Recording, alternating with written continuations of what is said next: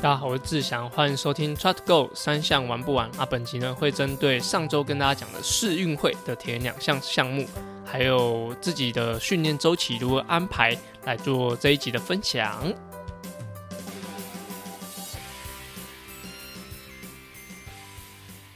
大家好，我是志祥，欢迎收听 Try to Go 三项玩不完周四的子节目。原本为 Try 样铁三项频道的内容，目前整合为 Try to Go 三项玩不完周四的节目。希望把资讯统一在同一个 podcast，让更多喜欢铁人三项、想了解铁人三项的人都可以来这边收听。好，在上周的时候有跟大家说，就是有世运会，就世界运动会，就 World Game，那就是以前在高雄举办的那个世运会，同一个啊比赛的名等级啊，反正就是同一个比赛，只是换到现在的美国伯明翰来进行。那其实中间呢就有铁两项的项目。那上一周跟大家讲说，其实。呃，铁两项的项目真的每个单项都非常的快。那今天呢，跟大家分享一下，呃，今这一次比赛的各个项目的一些成绩，还有选手的一些状态。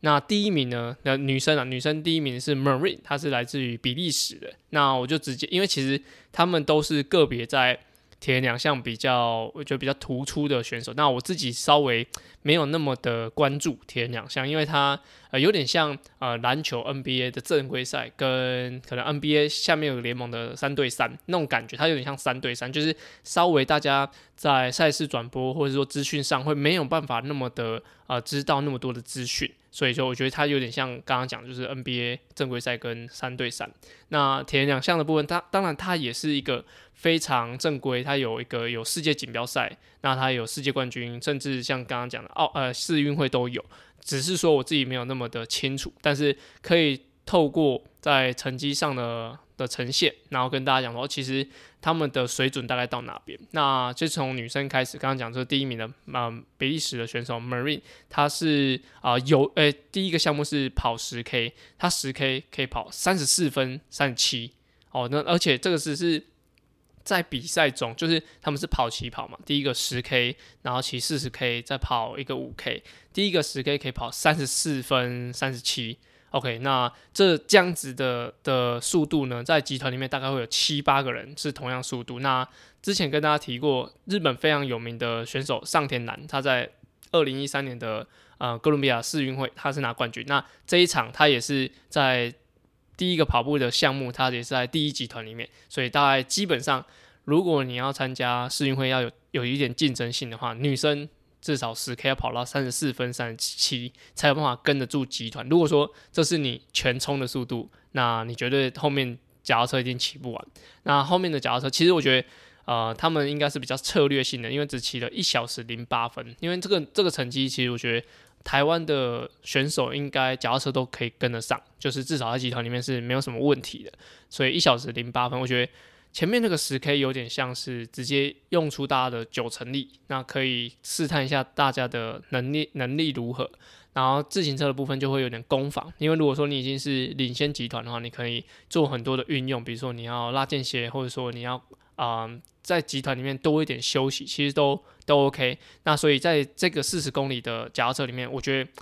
比较不像是一个很高速巡航，把速度拉很快的一个节奏，所以一小时零八分，也许大家看不是那么的呃快速，但是其实它的前提是在于它的前面十 K 已经拉的非常非常快，那后面的下来脚踏车，他们第一名的选手是跑十七分三十三十三，那上田男日本的选手他是第二名，那这次获得哎这次获得第二名，他的十呃五后面的五 K 是跑十七分五十秒。所以大概是落差了将近二十秒的的时间，获得第二名。所以呃，以上田蓝的的程度来看，其实他的跑步能力，大家知道，就是二零一六年的，就是美国女生奥运金牌，就是里约奥运金牌的关 Jackson，他的的能力大概就是啊，也是在十 K 也是可以跑三十三分左右。那其实上田男之前的比赛里面都可以跟着他一起跑。所以其实上天男的的三项的能力其实是毋庸置疑。虽然说游泳比较慢，但这一场是比铁人两项，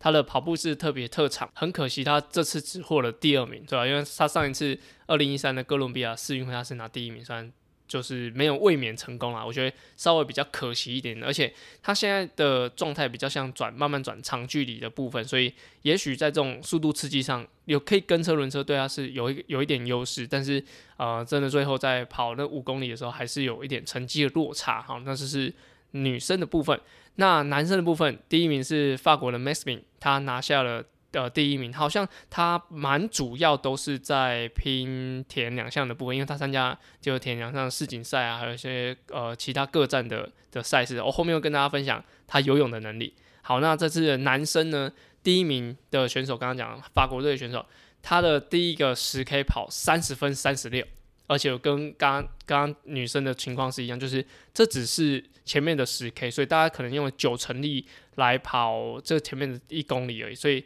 啊，男生的相对是集团是比较大的，大概会有十到十五人左右。那第二个就是进行到四十公里的单车，他们骑了一个小时零七零四十七秒。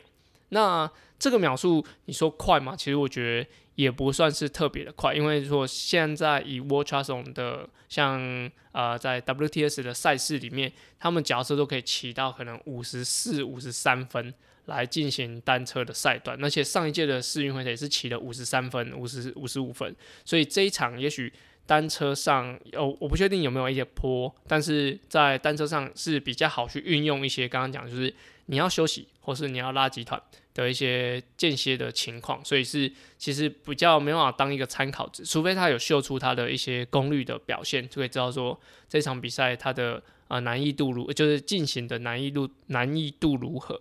但是如果是以一小时整的话，我觉得相对一样，就是台湾选手是跟得住，但是前提是你必须要前面那个十公里可以跑三十分半。才有办法跟得上这个集团，而且三十分半你还必须要是就是还稍微有一点点呃轻松，那但应该说不能说轻松啦，就是你还可以掌握得住节奏。那因为在这上脚踏车一定是节奏会比较快，那也不是说跑完那个三十分三十十 K 三十分然后就爆掉这样，所以对于他们来说，我觉得到前面的呃四十公里结束都还算是我觉得。大家都还在有策略性的保守，然后观察其他的对手。那最后的这个五 K 呢，他们是跑了十五分五十九，OK，所以最后你前面跑了个一个十 K，就是三三十分整，三十分半。那你后面那个五 K，那骑完四十公里脚车，你还后面那个五 K，你还可以跑到十六分以内。所以我想最后的分水岭就是在这个五 K 的部分。那其实，在集团里面有十十多个一起下脚踏车，然后到最后跑五 K 的时候，都都是很很零星、很很散的进进来终点，就是秒差都大概要十秒左右。所以可见，其实，在前面的十 K，还有在单车的项目，其实已经筛选掉很多其他人的能力。那最后是由法国的 Maxim 拿下了男子组的冠军。那在混合接力的部分呢，也是法国队拿下第一名。那跟大家分享，其实他原本在上周我查他们的赛制的时候，应该是跑两 K，然后骑六 K，再跑一 K，所以二六一的方式进行。但是我看到这个成绩，我觉得应该不是这样，就是呃，他的第一个第一个两 K 的成绩是写两两分二十几秒，那不太可能两公里可以跑那么快的时间，一定是呃，可能变成一 K 跑步。然后六 K 骑车，然后一 K 在最后一个跑步，这就是跑起跑，然后有一六一的方式。那如果是你要当冠军队伍的话，就第一个男生的成绩就是两公里的成绩，要要跑两分二十秒左右。那大概就是超长用五十七秒来配速，也不是说配速就已经算是冲刺。对，然后这这个秒数你才有办法在男生的第一集团，然后的的项目可以在。第一项跑步，那取得就是优势的位置。那后来脚踏车其实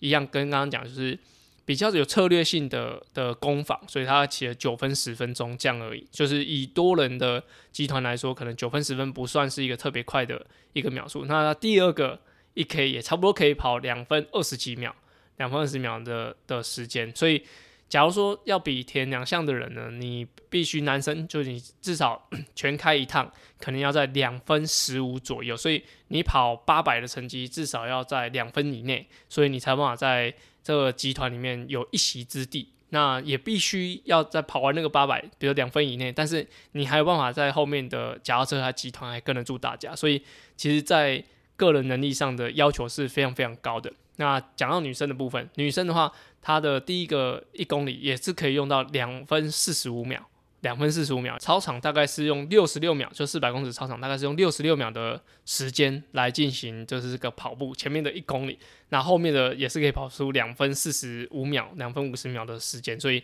啊，法国队拿下了冠军，所以他们男女其实都有这样子的实力，所以你说台湾选手要去参加就是世运会的田两项有没有竞争性呢？那以日本队来说，就是刚刚讲上田男他获得女子组的第二名，但是他们在这个男女呃女男诶男女的混合接力里面，他们只获得第六名，所以就其实竞争是蛮激烈的。所以就你说要去参加田两项的话，我觉得男生要跑进可以跑进至少单跑可以三十分左右，三十分半，我觉得三十分半应该算是 OK。虽然说第一个第一个十公里可能会跟不上，好，但是我觉得有三分三十分半应该就可以参加这个世运会。那女生的话，在第一个十 K 需要可以跑到三十四分半，那我觉得就会很有竞争性。所以也许这已经就是台湾选手就是单项选手的一个顶标的成绩了。但人家是用就是跑起跑的方式来进行比赛，所以呃需要多一点点的准备，然后办法跟上国际这样。那特别跟大家分享。就是法国队的 Maxman 的这个男生选手，他是他在中间其实还有参加一些像呃呃跟 Super League 办的室内的三项赛，那还有在四月的时候有个土耳其的欧洲杯，他的游泳能力呢大概是七百五十公尺可以有八分三十五的实力，所以他并不是单纯只会跑起跑，他其实他也是一个三项的选手，只是说近期比较多的赛事都是放在田两项上。那我就是给大家参考说，其实这个能力确实有一点差距，但是可以争取一些初赛的机会，我觉得对台湾的选手来说都是比较好的。所以以上就是在伯明翰世界运动会前两项的项目，对吧？我觉得哦，那个实力真的是差非常非常多，就是基本上我们用单项选手去跟他们考，都还跟的蛮辛苦。假设可能会还 OK 啊，但是。用跑步的选手下去跟他们考，就是我们用接力的方式，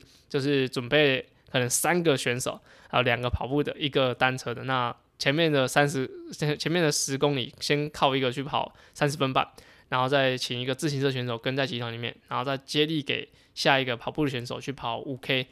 也许都会做的蛮辛苦的，对，就是这就是实力的差距，但是这也是努力的方向。好。那就进入到这是本集的主要的节目的内容，那就是上周的时候有跟大家讲说会有进行不同周期性的训练安排。那主要会为什么会这样讲呢？就是呃为什么会有这个主题呢？其实近期也是田三项的的新闻稍微比较少一点。那一开始在创 Try 样田三项频道的时候，就是蛮多都在讲训练的部分。那近期既然就是没有什么新闻，那也没没什么时事，那我就可以跟大家回来继续讲一下一些训练上的安排。那我觉得在现在七月左右，蛮多人都开始已经规划，就是下半年的一些赛事哦。七月已经是下半年了，就是规划下半年的赛事。那也会有很多呃，不知道该怎么安排自己的内容，可能他目前的能力还是想要自己先用自己的方式去进行，或者说其实你是一个。就社团里面负责训练的一个角色，那就可以透过接下来的内容，那可以跟大家分享说我是怎么安排。那必须要讲说，这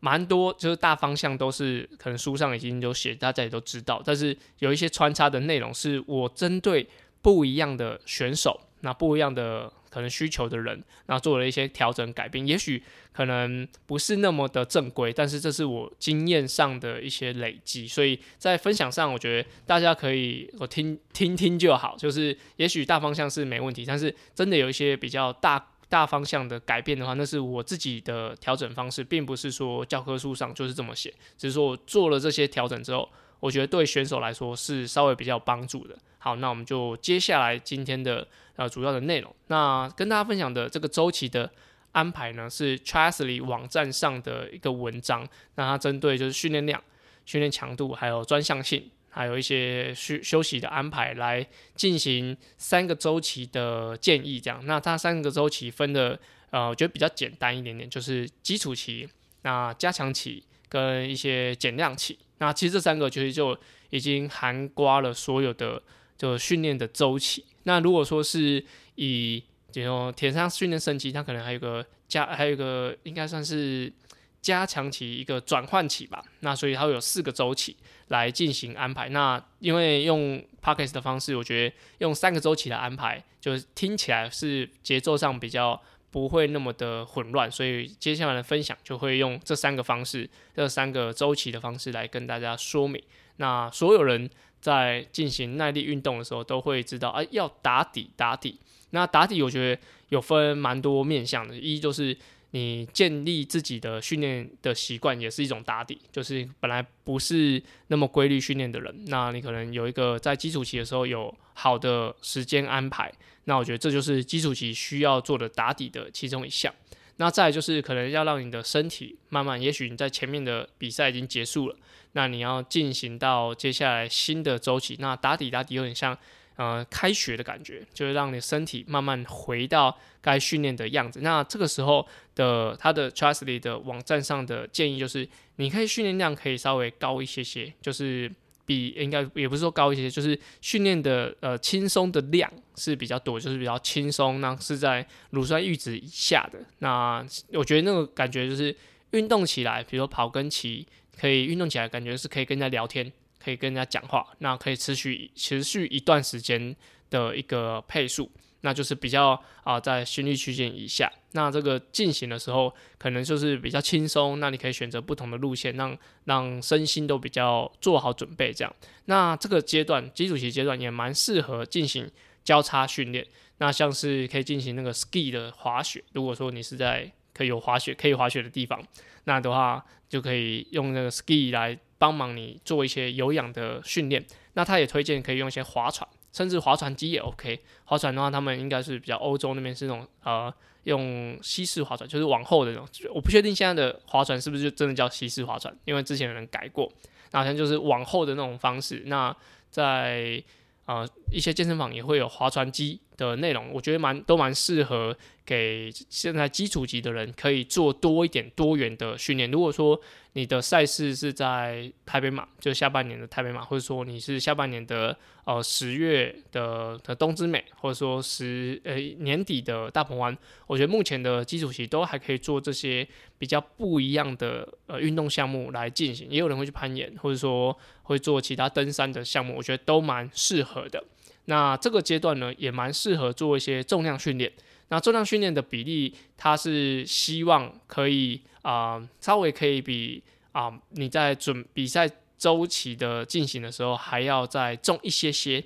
就是啊，你现在做的一些重量训练，其实天数可以拉高，可以可能到三天四天都还 OK，但是还是要就全身啊，那分布性的把它做，那就也不是说单纯只做脚哦，单纯只做手，那这些。的内容其实，在一周里面都可以，比如说啊手啊脚啊，那推啊拉啊，或是你一些核心的动作，都蛮适合在这个基础期。所以整个基础期的观念就是做一些啊低强度，然后做一些比较平常不会做的一些运动。那我就蛮推荐刚刚讲就是划船啊，或是滑雪，或是一些重量训练，是可以把这些东西增加多一点，就是。呃，一是为了让你的身体可以做好准备，因为你接下来的比赛，或者说你在训练的时候，接近比赛的时候是不太能够做这些呃其他的项目，因为你的做这些其他项目是会影响你专项的表现，所以现在有点像是交叉训练的方式，然后增加你一些平常不会增加的肌群，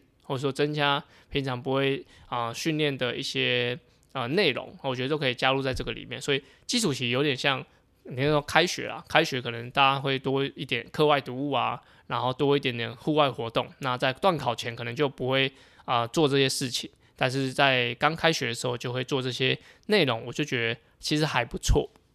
那这是 Trustly 上的对于呃基础期的呃选手的一些建议。那我自己稍微啊，如果是比较基础的选手。就是他真的是呃没有一个完整的训练过的人，然后就完整训练，我觉得是可能一年两年他有啊完整参加比赛，那他是有规律在训练的。我觉得在就是这样子的以外，就是比如说你是真的是 接下来要准备你的出铁，那这些人的话，我觉得就是真的要照基础期来进行。那如果不是啊，这些比较很基础的，你已经有训练一两年的话，我觉得在这个基础期里面可以加入一点点的速度训练啊，比如说游泳的话，可能二十五公尺的短冲啊，跑步的话可能十五二十秒的加速，那单车的话，我觉得也是一些加速的动作，但是呃，前提都是要在你的动作品质是比较好的情况，然后来进行这样子的安排。对我就是蛮安排蛮多啊。现在的一些选手，就是他们刚结束基础期的状态，就是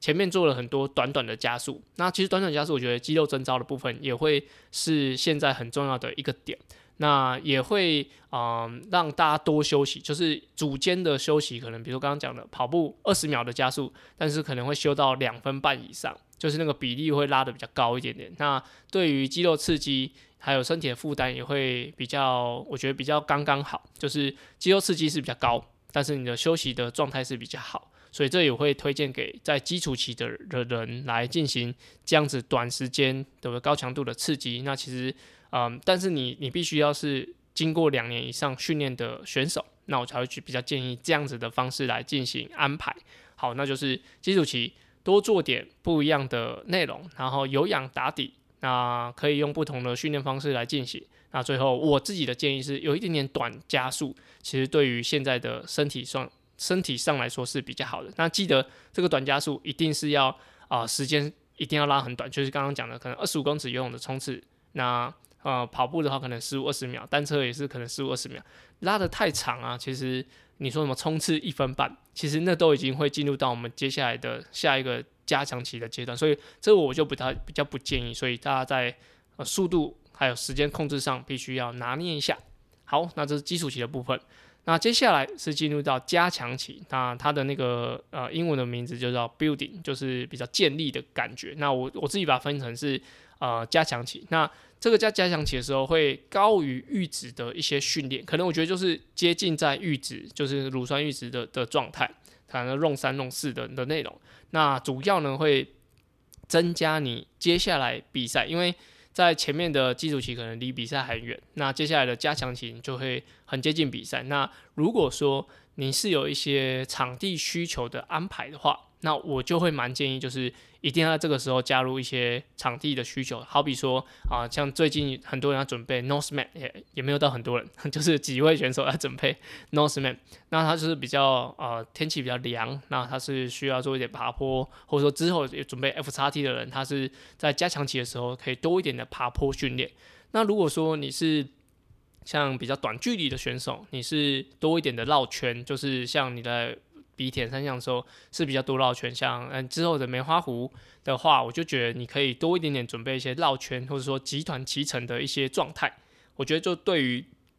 你接下来的准备都会有很大的加分。那如果像是你要比台东的赛事是比较呃。笔直，但是是有点高低起伏的丘陵的话，以北部来说，我就觉得从承德路麦当劳往金山的 Seven，那这个路段就蛮适合，而且它会刚好有点风，所以整个在加强期的过程中，就等于说你比赛会做什么的的环境，那就把它拿来训练的时候用。那这个部分可能在比如天气上也会有一点点需要考量，就是你是大概什么时候开始进行跑步，什么时候进行自行自行车，那这这时间性上都可以做一点拿捏做安排，所以就会我觉得是更靠近比赛的感觉，所以是加强的强度会放在可能乳酸阈值上下，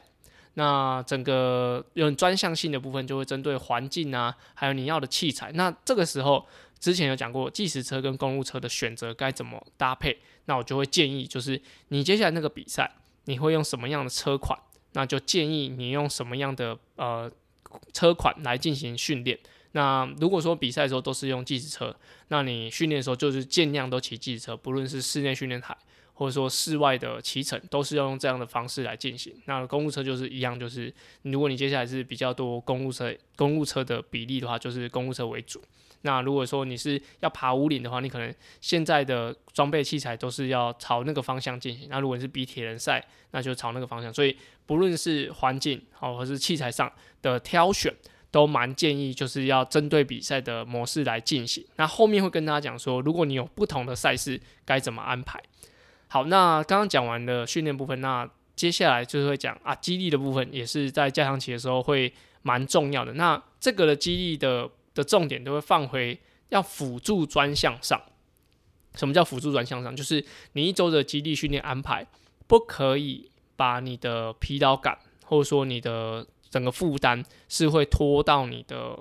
专项的表现。好比说我其平常习惯是周一做重量，然后周二跑强度，那在这个加强期的时候就变成。跑强度，周二的这个内容是最主要的。那周一的激励训练就要以不影响周二的内容为主。所以这个对于比如说你已经有一个激励教练来说，你就必须要去沟通，因为激励教练他有他的一些呃需要安排的周期。那你你把你的加强期跟他讲之后，他其实他是会变成辅助你的啊训练来进行调配。所以我觉得在如果是身体真的过度疲劳的时候，一定是肌力会先减量，在加强期的时候。肌力一定先减量，然后把你的专项可以顾好，达到你的秒数，达到你的瓦数那些的。那如果是像前面讲基础期的话，可能就是会肌力训练为主。那隔天的，就是可能轻松跑那个，就是甚至慢一点都没关系。所以这两个我觉得是肌力训练上相反最应该是最大的反差，就是基础期会重训重重量训练，然后专项期的话就会以专项为主，那另外一个就为辅。所以这是在于激励训练上的一些建议，我也觉得 这样的方式其实是蛮好的，因为你前面加强好了，那现在的话就是要把你的所有的能力放在你的专项上面，这是我觉得最适合的方式。好，那这是加强期时候需要注意的地方。那再来，它有个叫减量周，那它这个叫 tap tap，那它的这个减量周并不是说练三周一休息的那个减量周，这个减量周是比较像是从呃，训练的很足够之后，要慢慢减量到比赛。那如果是要减量的话，他大概是建议每周可以减二十五趴到五十趴，但是还是要保持训练的频率，但是降低训练的量。那这个部分的话，我觉得如果是一个比较有规律训练的人，有规律训练的人，我觉得降的幅度，我觉得是可以比较呃规律的往下降，就是可能刚刚讲的，他说一一到三周的方式可以降这个。强度，那如果说是没有什么训练的人，反而是你的就是疲劳比较低嘛，然后训练量比较少，所以你的减的量其实是要比较少一点点。所以假如说你是一个比较有经验的选手，也有也有一些选手是在减量期的时候反而觉得，哦，这个训练没有什么挑战性，所以反而是针对比较他在讲说比较经验老道跟重度训练的选手，在减量的时候反而是。要好好的拿捏它的这个量，就是也不能够减太多，因为蛮多这些这样子的选手，其实其实是比较容易会感到焦虑，说啊练习练得不够这样子。那如果说你是有一个双重赛的选手，必须要在啊第一场比赛的时候会减少减呃减量减的少一点点，那第第一场比完之后，第二场的部分再进行多一点的减量，所以等于说，比如说我的十月有一场啊长龙马。那我的十二月有个台北马，那我前面的训练到长龙马前减量的周数，也许是可能就五到七天，就一周的减量。那后面的那个比赛是比较重要的话，我就是前面那一周减的比较少，然后第一个比赛结束之后，啊，到第二个比赛的时候减量就是减的更多一点点。那我觉得这样的方式是比较好。但是如果说你的赛事是放在前面的话，就是你的。主要比赛先比 A A 级赛事先比，那 B 级赛事在后面的话，我觉得就是以 A 级赛事的调整为主。所以，假如说你有一些不同的比赛的的安排的话，就会蛮建议。像最近有有些人会参加 F 叉 T 跟 Kona，那我自己就觉得，假如说 F 叉 T 是在后面，那 Kona 在前面，那 Kona 的减量我觉得就可以少一点点。那如果是后哎，你的主要是放在 Kona。那你后面还要比比 F 叉 T，那你主要放在 Kona，就是先把 Kona 的量做减量做主，就是比以 A 为主，A 级赛事为主。那这样子后面的安排，我觉得会比较好一点点。就是所有的的训练的安排，如果你是双重赛的话，就是建议都是要以 A 级赛事为主要考量，这样才不会变成说啊 A 级比不好，然后 B 级好像比好也也觉得好像没什么，就是至少你不会有点本末倒置的情况。好，那最后讲到就是每个训练周期的建议的时间。那如果说它是以呃基础期的话，它就是建议六到十二周；如果是没有经验的人，就是建议可以到十十二周就是以纯打底为主。就刚刚讲，就是可能第一次要开始吃课表，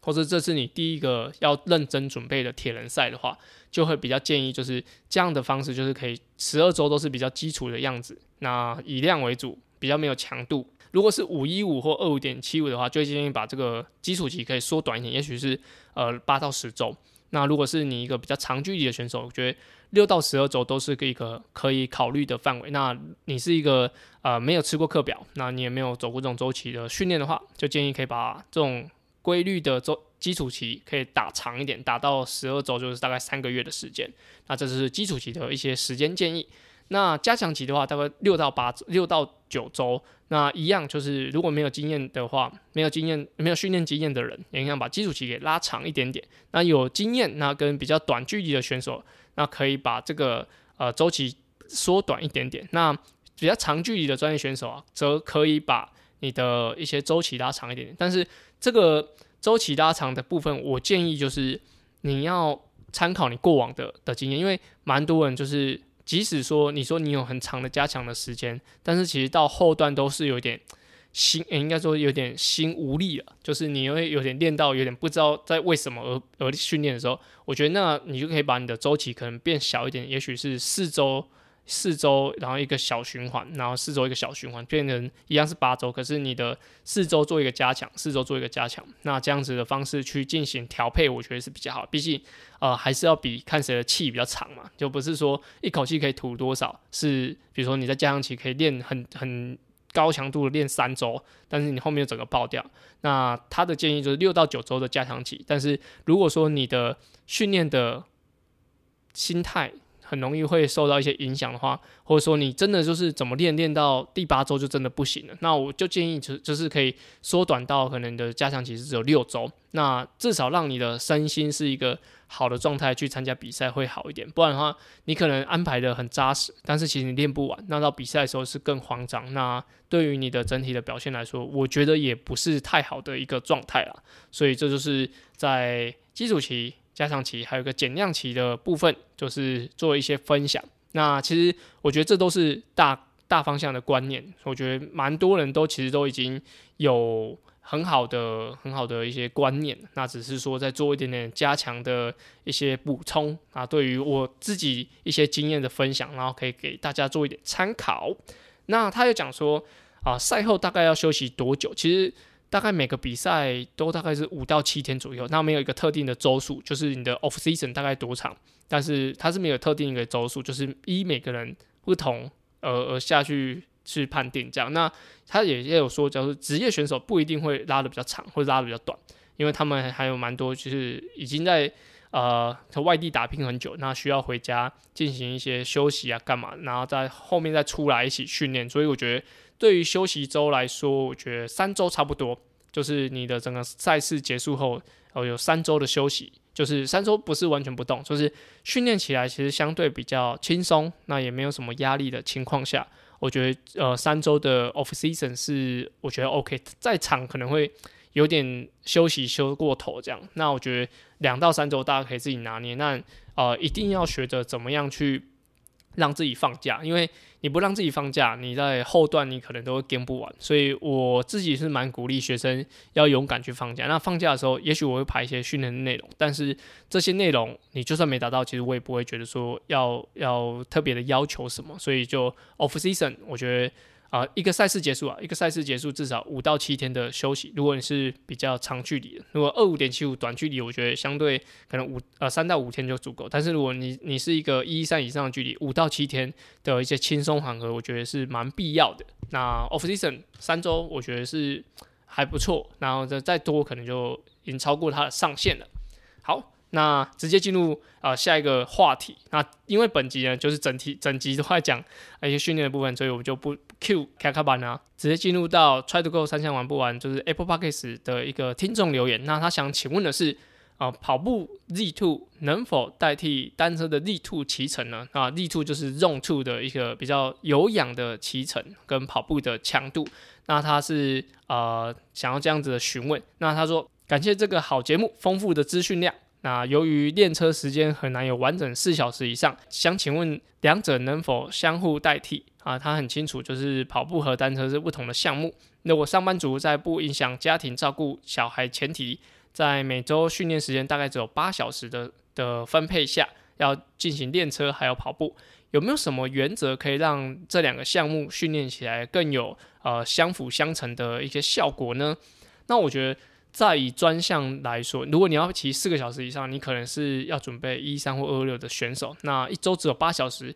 真的会比较辛苦一点点。那你一开始的题目问到就是呃，Z two Z two 能不能代替单车的骑呃跑步的 Z two 代替单车的 Z two？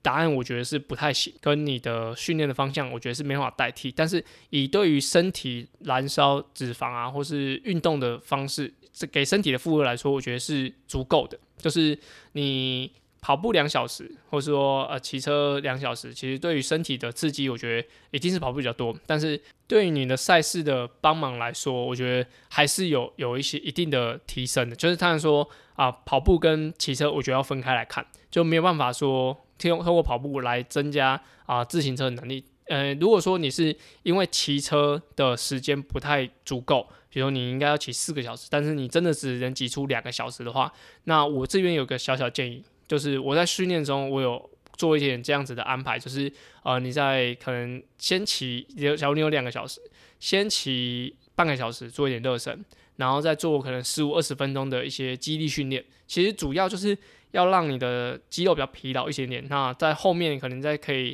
刚刚讲就是三十分钟起，然后十五分钟左右的循环肌力会比较多一点，弓弓箭步啊、蹲啊，或者说一些侧边的跨步啊这些动作可以加入一些训练里面，然后再去骑单车把它骑满两个小时。虽然说真的一定要骑到四小时才会有四小时的效果，但是。呃，有时候是为了让增加多一点肌肉的刺激，可以在中间穿插一点肌力的训练，或者说你的路线上就基本上都是爬坡，或者说如果你是只骑训练台的话，可以把一些瓦数可以定的稍微高一点点，但是可以让你在踩起来会比较像爬坡的感觉。那我觉得这样子的方式是可以有一点点。也想偷一点时间的，就是也许你是骑两小时，但是其实你效果是会稍微加剧，但是最后还是要针对你比赛的路线来进行安排。因为如果说刚刚讲就是比较重踩的方式，那可以运用到比较多肌肉来一起用力，但是你最后的比赛其实是一个平路的话，那我觉得建议在比赛的前三周还是要改回，比如转速比较高，或者说可以骑的话，就是骑一些比较符合你比赛路线的一些路段。然后叫我觉得这样是比较好，所以啊，跑步的 Z two 是没有，我觉得没有办法代替啊骑车的 Z two，但是可以在骑车时间不够的情况下，刚刚刚讲就是融合一点肌力训练，或者说你在坡度的选择上是可以稍微让齿比重一点点，然后增加身体多一点负担，但是最后还是要拉回来比较专项的方式来进行，我觉得是比较好的。那时间我真的觉得是对于长距离选手来说是非常吃重的一部分，所以。没有时间练习，真的是我觉得相对会影响比赛的的成绩。但是啊，能够在自己有效的时间内做到一些不一样的变化，我觉得对于比赛还是会有帮助的。希望有回答到你的问题。好，本期节目到这边，那接下来就是本周就会有在哈萨克参参加 U 二三跟 Junior 的中华队的选手啊，子毅跟之前有一起参出国的蓝文谦他们都确诊，就是没办法一起参，没有一办法出国参加比赛，真的是。非常可惜，在这个疫情的情况下，虽然国家很多国家都已经开放，但是其实只要没有那些 PCR 证明，就不能上飞机，是真的是蛮麻烦的一件事情。而且如果说啊，你是原本没事，然后你出国之后在那边验到确诊，是更麻烦的，因为你要在当地可能待七天，那你都不能动，那你只能够呃用那边当地的资源啊隔离起来，我觉得相对也是比较麻烦一点点啊，所以就。呃，先预祝这次比赛的选手都可以顺顺利利的呃完成，那也不要受到疫情的影响。好，那目前我们与亚特力士合作的车衣、铁人衣，还有静好眠的床垫的活动也都在进行中。啊，可以在资讯栏看到相关的活动连结。那如果有什么问题的话，欢迎到 Apple Podcasts 或是 Try to Go 三千玩不完的 IG 跟我们说，那我们也可以啊尽可能的回答大家的问题。那本集到这边，谢谢大家，拜拜。